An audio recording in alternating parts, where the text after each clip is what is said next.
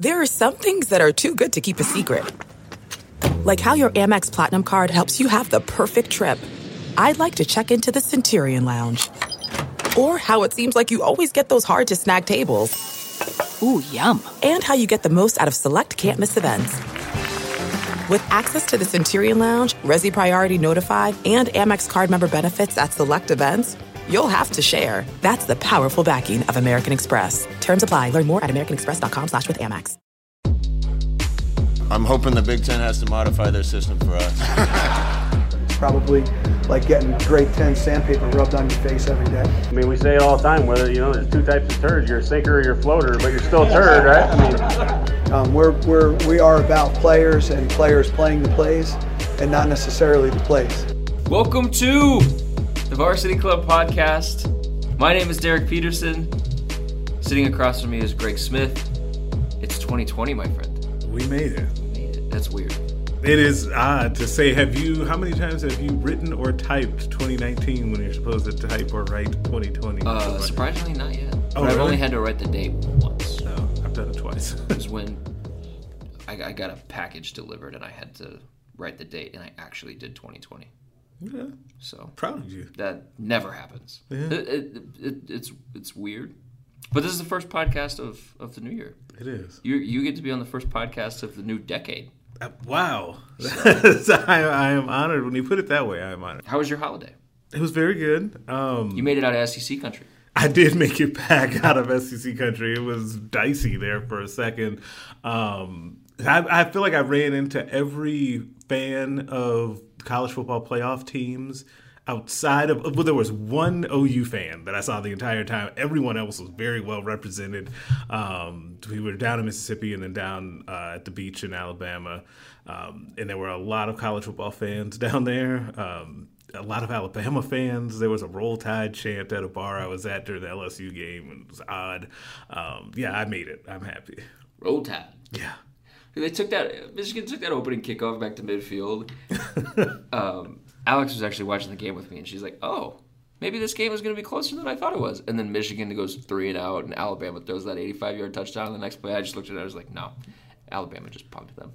This is what's going to happen." Yes. So it's it's the new year. This is the first podcast of the new year, um, which means last week with my buddy. I wasn't planning it this way, but last week was the last podcast of the 2010s.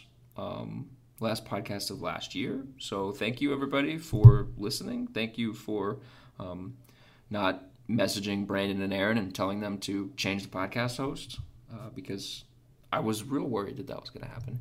Um, if you aren't already subscribed to the podcast, iTunes, Spotify, um, SoundCloud, rate and review, and readhailvarsity.com. We have a lot of good stuff up so far. One of the things uh, that is news that happened, what, what time did it happen? Thursday night?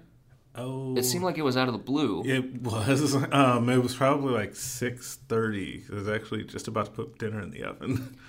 Well, you stopped and got a story up on the latest Nebraska commit, four-star 2021 linebacker. Seems like this was random. It wa it was random in that I I mean I was there was no like big whispers or any talk behind the scene and not have a heads up that it was going to happen. Um, and I also when I talked to Randolph, I think Kpai is how you say the last name. I need to get clarification on from him on that. But the last time I talked to him was after the Northwestern game, which was his last visit to Nebraska. And I asked him about a, a decision timeline, and at that point, he didn't really know. Um, he said that he would take some more visits, and he would, though, for sure come back to Nebraska after the season had concluded. So I took that to mean that hey, he'll be back maybe for a junior day or something maybe an unofficial visit at a, at a different date and then kind of keep it moving from there as he starts to get ready for his senior season. I didn't really have it on the radar that he would commit, um, but it's a big deal that, that he committed, and I hope that the surprise nature and kind of um, randomness of it doesn't take away from how big of a deal that it is for him uh, to commit to Nebraska at this point for for multiple reasons. Number one, he's a really good player, um, four star inside linebacker in the 500 mile radius, which is always good to get those guys that are that good, that are very close by, that can continue to come back um, for multiple visits, so it's less of a flight risk um, within your class to decommit. Um, he's actually on some services rated higher right now than Teddy Prochazka is, um, which is pretty nice um, to look at. And it starts kind of a trickle down effect for me of what can happen at inside linebacker recruiting for the class of 2021. Um, as we've talked about who you affectionately call linebacker Jesus, Chris Paul Jr., um, as a guy out of Georgia who no point Jesus. So, oh, I'm sorry, point if, Jesus. Did I? Chris Paul Jr. Chris Paul is point God. See, I tried to throw we have you this a bone and I messed so it up, times. and I've messed it up. You I have to tell him. You have to tell him. it has to come from you. You have the better relationship here. I, maybe just in the sense that you have a relationship. Yeah, I mean, here. I have the relationship. You um, have to tell him.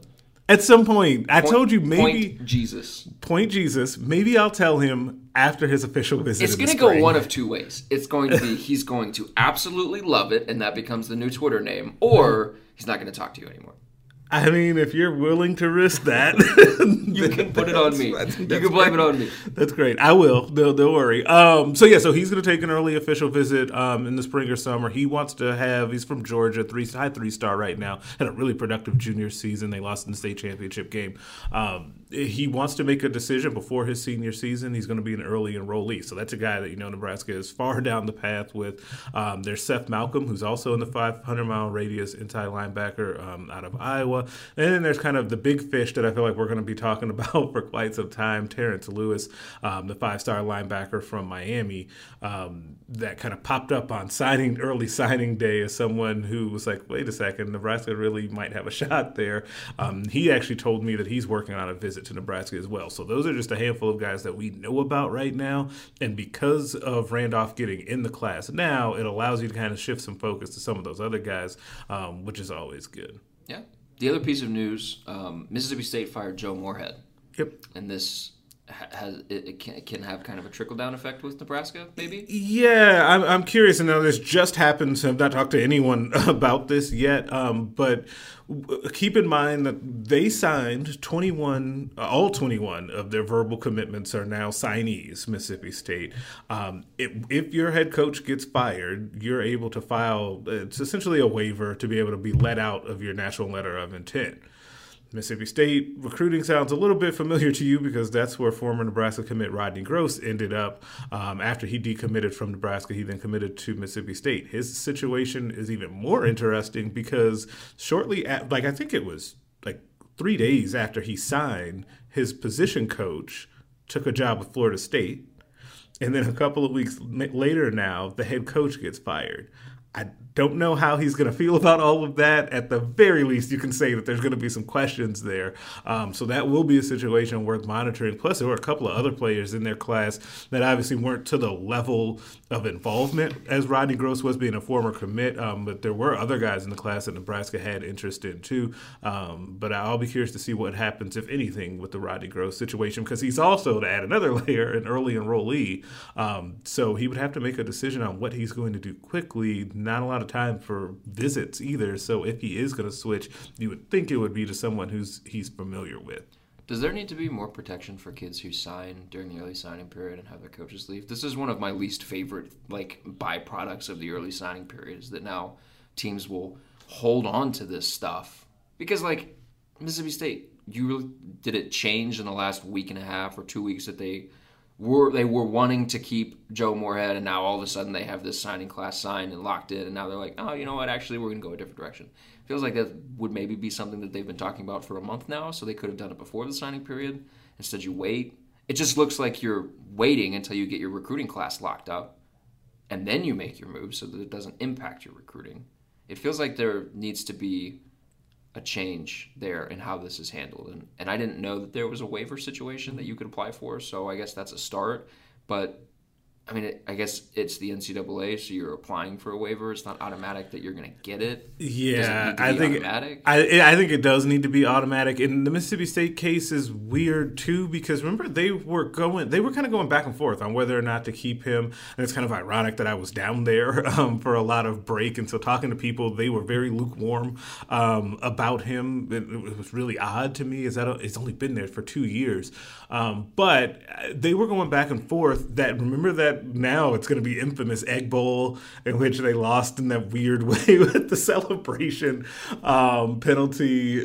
So and then that happened, but then I don't know if you saw this, maybe Ole Miss not. got bowl eligible. Yeah, they got oh, yes, but then I don't know if you saw like leading up to Mississippi State's bowl pra- bowl game, their quarterback got into a fight during practice, got punched in the face and like broke his face. Like, Yeah. they they had a lot of discipline issues throughout the season as well. Like and if they I were.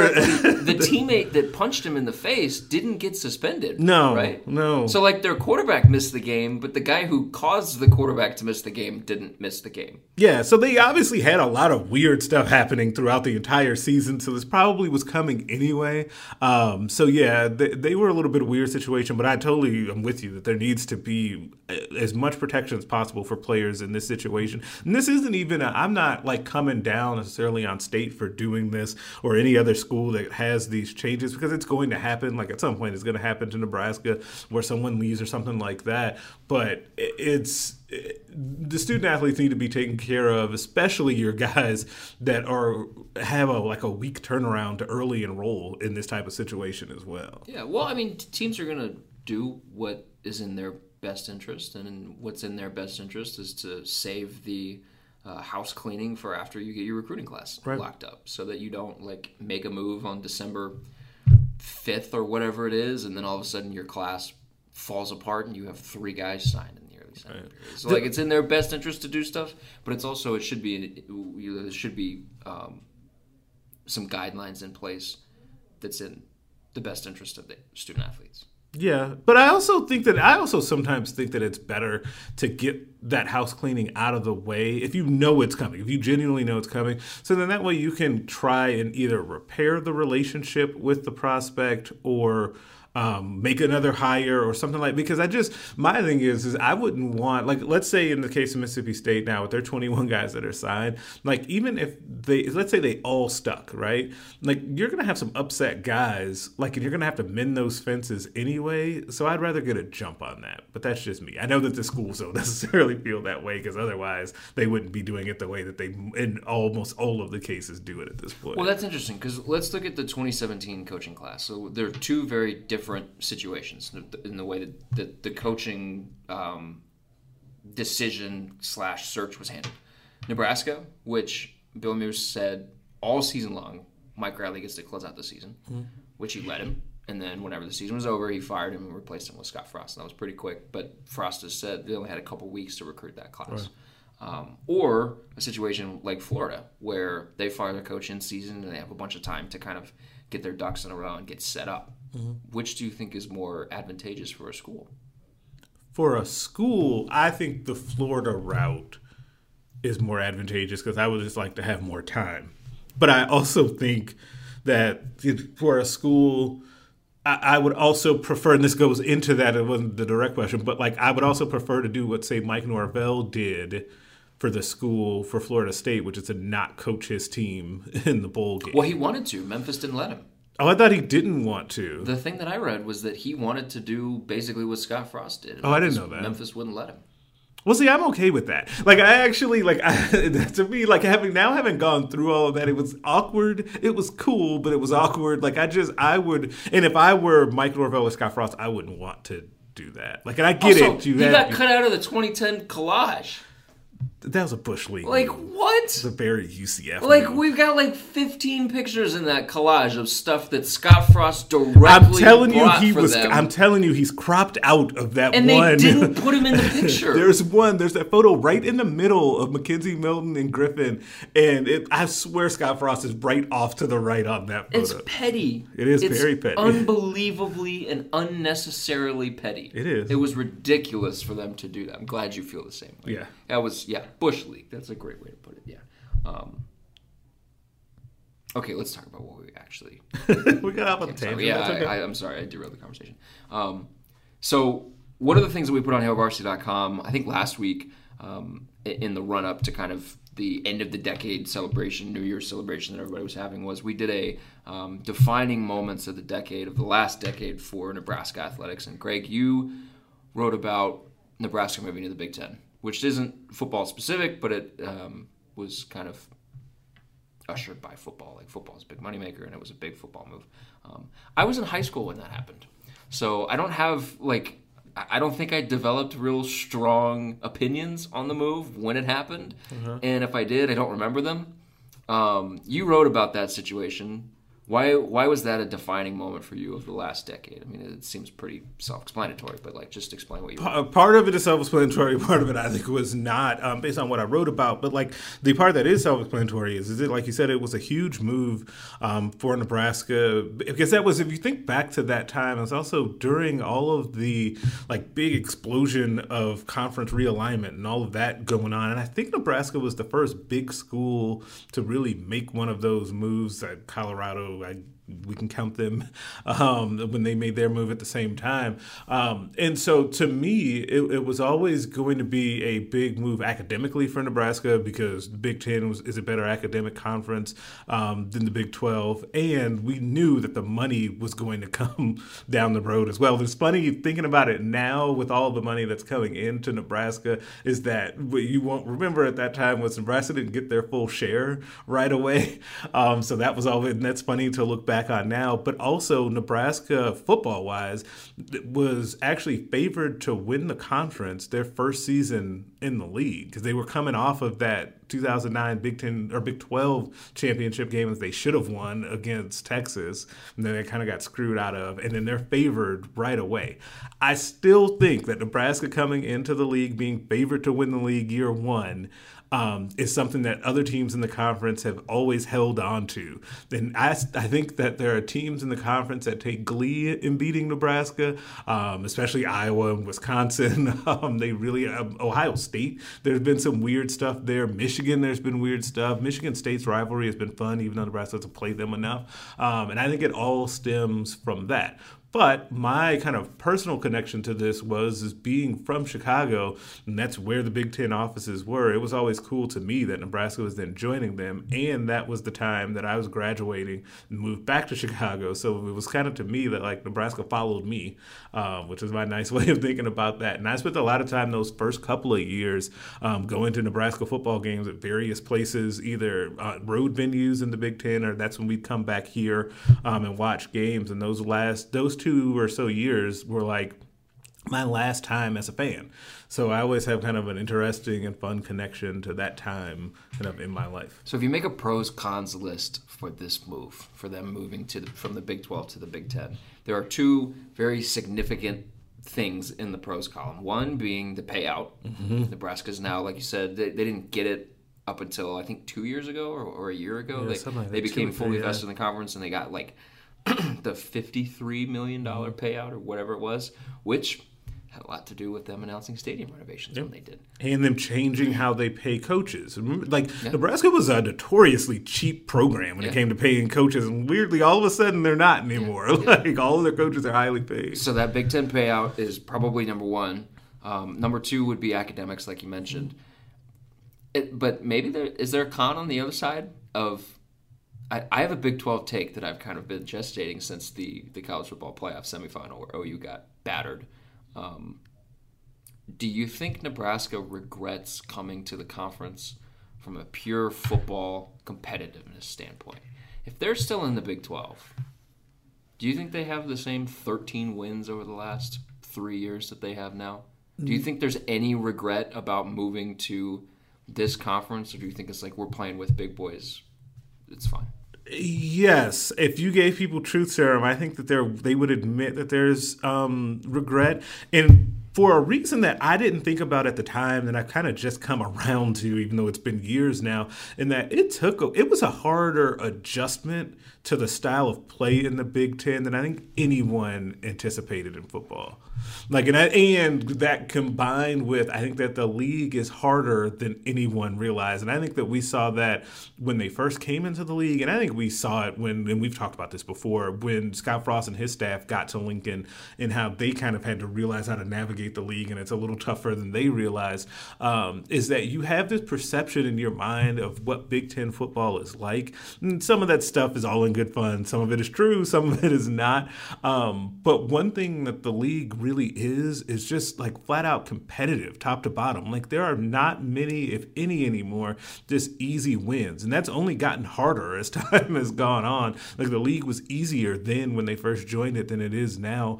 Um, and I think that there's a side note to that, and I have to mention it to me is that the recruiting aspect of it changed too, because you basically lost Texas once you moved from the Big 12 to the Big 10, so that hurts you as well as Nebraska trying to find a foothold foothold in a, in a real pipeline, big time state um, to have. But yeah, I definitely think that there's some regret there that people would never admit to just from a pure football competitive standpoint. We have hindsight to kind of help with this, but Nebraska right now is in, I would say, the best conference in football, the strongest, most competitive, top to bottom conference in football. I think the I think the Big Ten is more competitive than the SEC. So do I. Um, and I think the conference that they left. I mean, I would argue I would for sure argue that the Big 12 has been passed by the Pac 12 if we're looking at Power 5 conferences. Yeah. So then you're looking at the Big 12 and the ACC for what's the worst conference, the weakest conference of the Power 5 ranks. And so then I would say, well, do you look then, because everybody else is a wash, do you look then at the top team from each conference, Clemson, Oklahoma? And I'd pick Clemson over Oklahoma. Like, mm. Oklahoma getting blasted so and that hurt them so bad. It, it hurt the conference. It hurt, it hurt so the conference bad. so bad because that's that's a five time five straight Big Twelve titles for Oklahoma, and they've made four college football playoff semifinals over that five year span, and they haven't won any of them. They haven't come close to winning. The only one they came close to was the Georgia game. They blew a lead in that game. The other three were they they got blown off the field, double digit losses, um, and and I think that's like I think that's really hurting the Big 12. And I wonder, I have been wondering, like, if Nebraska was still in the Big 12. First of all, this style of play that Frost is running, yeah, now it's perfect. Awesome. It's perfect for what they for that conference. Yeah, it would be yeah. awesome for the Big Twelve. But 2nd of all, I think like the the defensive adjustment for them, I wonder if it would be easier for them to be a little bit more competitive, or if, or, or if um, I should say the turnaround would have happened a little bit faster if they were playing in the Big Twelve. Yeah, it's something that I've been thinking about a lot, and and it was kind of like um, urged on with your reflection on them moving to the to the Big Ten. I think it's interesting because I don't think like if you if you if you took Bill Moos and this leadership and put them 10 years in the past and said, Will you make the same move again? I think they would. I think they would join the Big Ten all over again if they could. But I also think that there are people that would be like, eh, well, maybe our lives would be easier if we were in the Big 12 it's interesting. It's an interesting discussion. It definitely is, and and or maybe what you would have done is been even more like dead set on making sure you alter your style of play or the types of players that you're bringing in to make sure that you can compete in the conference, which got I feel like got worse obviously as time went on. It started off fairly well under Bo, and then just completely fell off the table after that to kind of circle back, like like I said, we were recording this um, Friday morning. Rodney Groce just tweeted "speechless." Okay, that's all he tweeted. I'm telling you, he's in a bad spot, man. Like I honestly can't. I, I can't like I can imagine how much that has to suck to commit to a school, be excited, have your position coach leave for another job, have your coach get fired, and oh by the way, you're supposed to be enrolling in a week like that. I mean, that and he can't. He probably is not the only one in their class going through that. And obviously, all of them are to a to a degree. But man, that's tough. It's really tough. And I'm sure Husker fans are you know pestering him in his mentions. Oh yeah. Oh, yeah. Oh yeah. That's- Do you remember the um, give him some space. the Banner Society post that was like the number? I think it was like 19 different people you'll find in the recruits mentions. Yep. I did. Saw like I, 10 of, saw like I 10 of did them. not tell you Quick this, scan. but I sent that to Turner Corcoran. Oh, you did? I did, and he died laughing. Oh, at no, that you told me this. Oh, I did tell Yeah, you you that. that okay, yeah. Well, now you guys know. Um, he died laughing at that, um, and said that that was very accurate. It's funny because uh, it was it, it was around the time that came out. I made the comment. Um, I think it was actually to you on a podcast where I tell you and Jacob, where I said, "Don't tweet at recruits, tweet at their parents. It's much more effective." Yeah. there's like a there's there's a group of people that listen to the podcast. Thank you, by the way, who like on early signing day and throughout the early signing period, they were like, "Derek says tweet at people's oh parents." Oh, God. Like yes. nice. Make it start as long as the parents know that it's sarcastic and not serious. It's, Yeah, it's as long as completely disingenuous. Yes. Tweet at their parents, but don't actually tweet at their parents. Know that it's sarcastic. The last thing I want to talk to you about, Greg, um, is another thing that uh, we have on HailVarsity.com. Um, this week, actually, it was a mailbag.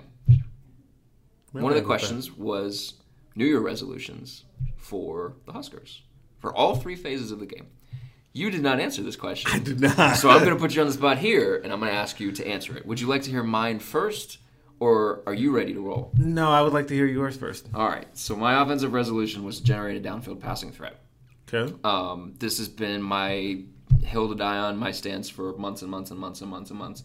JD Spielman is better working as an underneath slot guy. JD Spielman is better served when he has a Stanley Morgan next to him to kind of help because he's not a guy you want downfield 50 yards trying to win a jump ball against a de- uh, defensive back that's probably bigger than him. So having Omar Manning is huge. Having Xavier Betts is huge. Having Xavier Betts is huge, not just because they are huge, but because it gives Adrian Martinez like some security and just throwing the ball up and knowing that he can just take some shots and, and, it, and, it, and it will, it'll help. And, and if they have a downfield passing game, I think that opens up so much. Or if they just have like a big target, like one of Brandon Brandon's um, offensive resolution was to finish drives in opponent territory. That was his offensive resolution for Nebraska. And then if you have a big, deep threat target or a big wide receiver, a fade guy, like that can help there. Um, my defensive resolution was stopping the run because in terms of yards per carry, um, is ranked worse than 100th nationally for three straight years in stopping the run. Yikes. It's bad.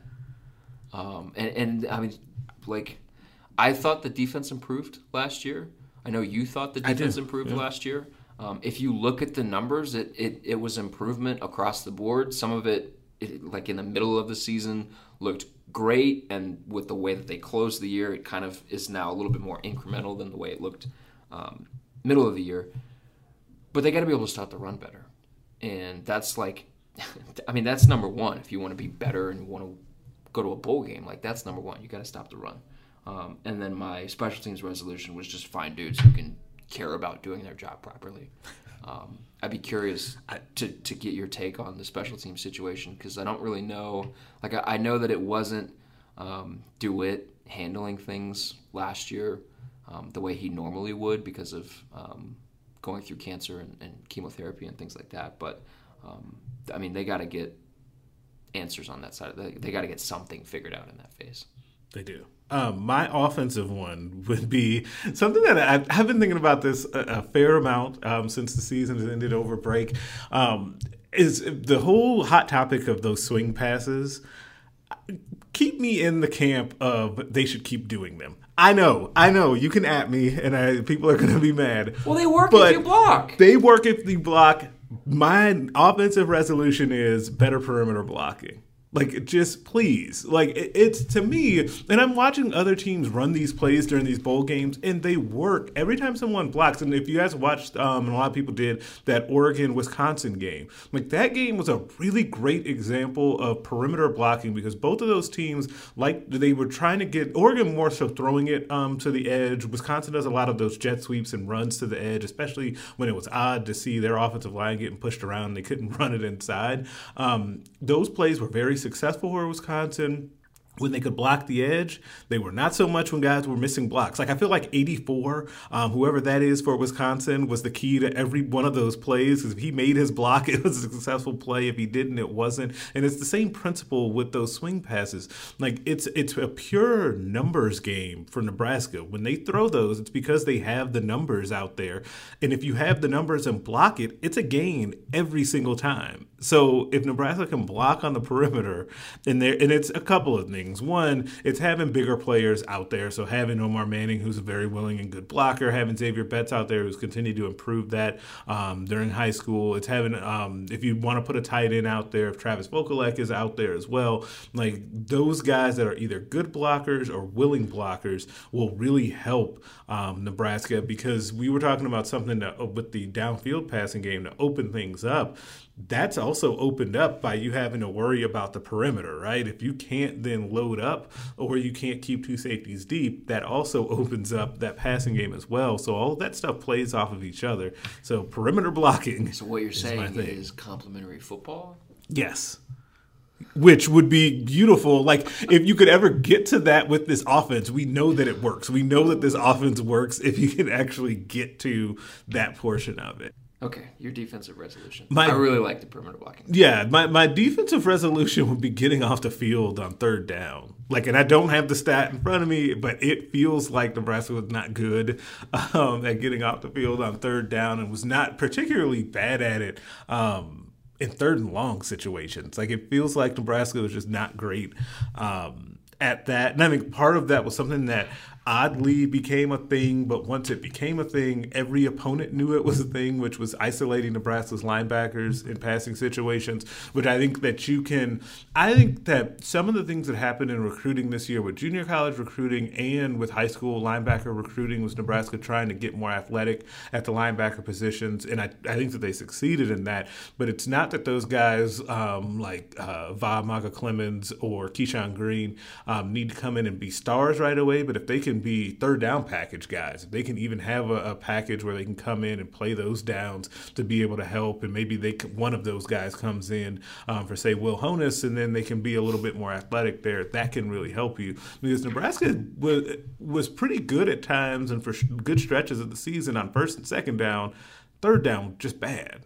They were there was like leading up until the Illinois game they were they were doing pretty well on third down because I remember that being like a topic of conversation mm. with DiCaprio Bootle um, one morning before the Illinois game. Um, they were doing better on third down, and then the Illinois game happened, and I think Illinois was something like 11 15 or mm. something ridiculous like that.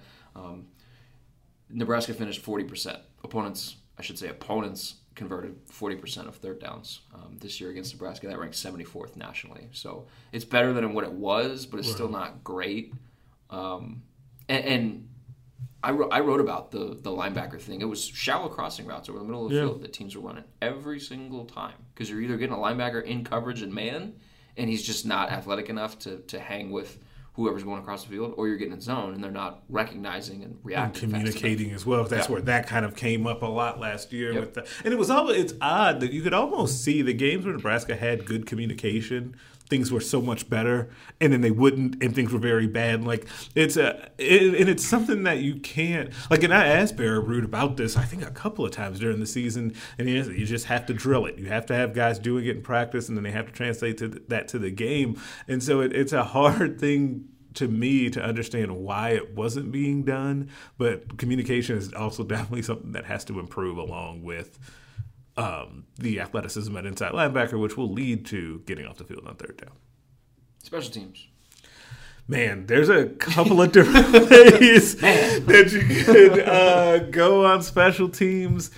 I, man, I, I, like your I like your mention of finding guys that care about it, and ergo getting more guys like more athletic players on special teams as well. And I think that something off of that would be having guys, that's a way that you could make your hay um, on the football team and start to work your way up through the system. I think that that would be really cool. But I'm not going to go with that. Um, figure out the kicker situation, I think is the low hanging fruit, but I think it's also very accurate. Um, if Nebraska can have a competent kicking situation again, um, it will help them out greatly. And it's, it can, it's both kickoffs, making sure that that gets straightened out, but also field goals too because we can't really quantify how many how play calling was altered once they got past the 50 because they didn't think that they could kick field goals. Um, we know about the six different kickers attempting field goals throughout the season. Like kicker is is something that they're definitely going to have to figure out. Um, they do have Chase Contreras coming in. Iowa Western transfer will be here next week when when classes start um, as a walk on. I still think that um, kicker is a grad transfer possibility as well, as they have a couple of open scholarships left here. Um, I think that kicker is something that you're just going to have to figure out moving forward. Well, they were outscored by, or they, uh, excuse me, they outscored their opponents by three points this year, total, and they missed eight field goals. That's amazing. Like it's actually also amazing that they outscored their opponents by three points eh, with that Ohio State game. Yeah in there with Minnesota 41. game and like yeah. it's just yeah. like it, it's so difficult and that's why like the they're closer than you think line of thinking kind of comes into play because the stats tell you that. Mm-hmm. But then we saw so many little things and big things that went wrong that it gives you so much pause, um, which is what's going to all add up to being a super intriguing season next year. But that that's pretty incredible. Well, but you hit the nail on the head when you said it's hard to quantify because like we can't really accurately um, portray the kicking situation because like it you can't I can't pull up a number that shows these are like the kicks that weren't attempted because Scott Frost wasn't confident right. that he had a guy who could make from that distance, so they went for it on fourth down and they didn't get it. Like that happened a lot. Right. That happened a lot, and that and also if you're in that situation, it influences your third down call too. Right. so we're talking about potentially two or three plays on a series that are being influenced by the fact that Nebraska doesn't have a kicker. And if Nebraska does have a kicker, can they be a little bit more aggressive on second down? Can they be a little bit more aggressive on third down? If they're in like the 25 to 35 yard line range, like if they're in there, like his play calling was, I think, hamstrung this year by not having or not feeling confident in his kicker. Yeah, and that's and that's totally like I could see that not being a huge deal if they were at that that last year UCF level efficiency mm-hmm. and execution level, but obviously they were not at that as a team no, that struggled so much. Yeah, like and and games were tight. Like it's just that's something to me that that could be worth another game or two next season if they get that figured out. If they get just that kicker situation without any other improvements, that could be worth a game or two. So, why do you think it is going to be an outside person instead of Matt Waldoch? I like that kid, and I think he earned a spot. Oh, I don't. I, am not. I'm not saying that it's going to be an outside person. I think when I say that, you know, Chase Contreras is coming in, they could bring a, a grad transfer in. I think that in my my understanding is that Nebraska does not want to get into the situation they were in this year. And there will be as much competition as possible so that they get this figured out. And they have whoever it's going to be, if it's Matt Waldoch, if it's Contreras, if, if Barrett Pickering resurfaces, if whoever it is, that person is, it's going to happen between now and the start of the 2020 season, and they'll be able to roll with it and feel confident. Like I just think it's going to be a very open competition, and they'll they'll figure it out so that they're not in this situation. Kicker is the thing you uh, don't worry about until you have to worry about it. That is true, and that perfectly sums up Nebraska football history, basically, because Nebraska for the longest time has not had to worry about this at all, and now having to go through this, like, it, it and see Scott Frost's reaction to it, and which basically looked like he was exasperated at some point um, of dealing with this, and he was like, eh, "It's weird, I don't know." Like, how many times did Jovan Dewitt say it's a strange situation? Like, yeah. we've never seen this. Um, it's and like every time Frost was asked about it, he just smiled. Like yeah. like his his just immediate reaction was to just smile. Like yeah, I don't know. Did they go straight from Alex Henery to Drew Brown, or was there a guy in between? Boy, I feel like I feel like there was a guy in between, but there may not have been because Drew was a four-year starter as well. Um, and who actually had some struggles himself when he first started off that freshman year, and then was really steady. It was very, it was very similar to what Barrett Pickering was last year. Yeah, and, and like it was really similar to that, which is why you thought, okay, here we go, we're rolling, and then the weird stuff started happening. All right, Greg. Well, you've got stuff you got to do. Um, I'll let you get back to it. Thank you for being the first guest on the, the- podcast of the decade. of the decade I, I of appreciate all of that. the 2020s. We can put a pin in this podcast. we have hit 2020. Also, I would like. Uh, okay, sorry. I would like to point this out. It's no longer on Netflix anymore, which is stupid. But um, if you watched the Friends episode right as it hit midnight, um, where Chandler, they're at um, Rachel and Ross's child's first birthday party, Okay. and the baby is sleeping. And it has Chandler and Monica all kinds of pissed off about it because they were they had plans to go do something else. And Ross is filming a video to show the child on her 18th birthday. And her 18th birthday is in 2020. Okay. And so if you watch like if you timed it up to where Chandler says this right at midnight, Chandler says, "Hey Emma, it's 2020. Are you still sleeping yet?" It would have been great. oh my god, did you do this? Is- Maybe. Okay, all right. That's a that's a yes. I can neither confirm nor deny this. All right. all right. all right. Well, you rang in 2020 in a great way. a great way. Yep. So that was my New Year's Eve dealing with a sickly person. We uh, had to get creative with friends. So, I see that. but it wasn't bad. I thought that that was fun.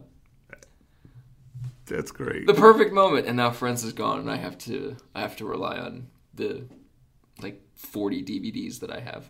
As I said, just watch the DVDs. Yeah, I have like, I have every season on DVD. But then you have to like you can't just go continuous throughout. You have to like get out, get up, and, and change discs over. Oh, doesn't every, like, roll six through? episodes or something like that. Oh, good with the disc. Yeah, yeah, yeah. That's how my Boy Meets World DVDs are like that. so stupid. All right, Greg, you got stuff you got to do. Thank you for joining the podcast. Thank you for having me. We will be back next week with another podcast. In the meantime, read everything on hailvarsity.com. That's it. Thanks, guys.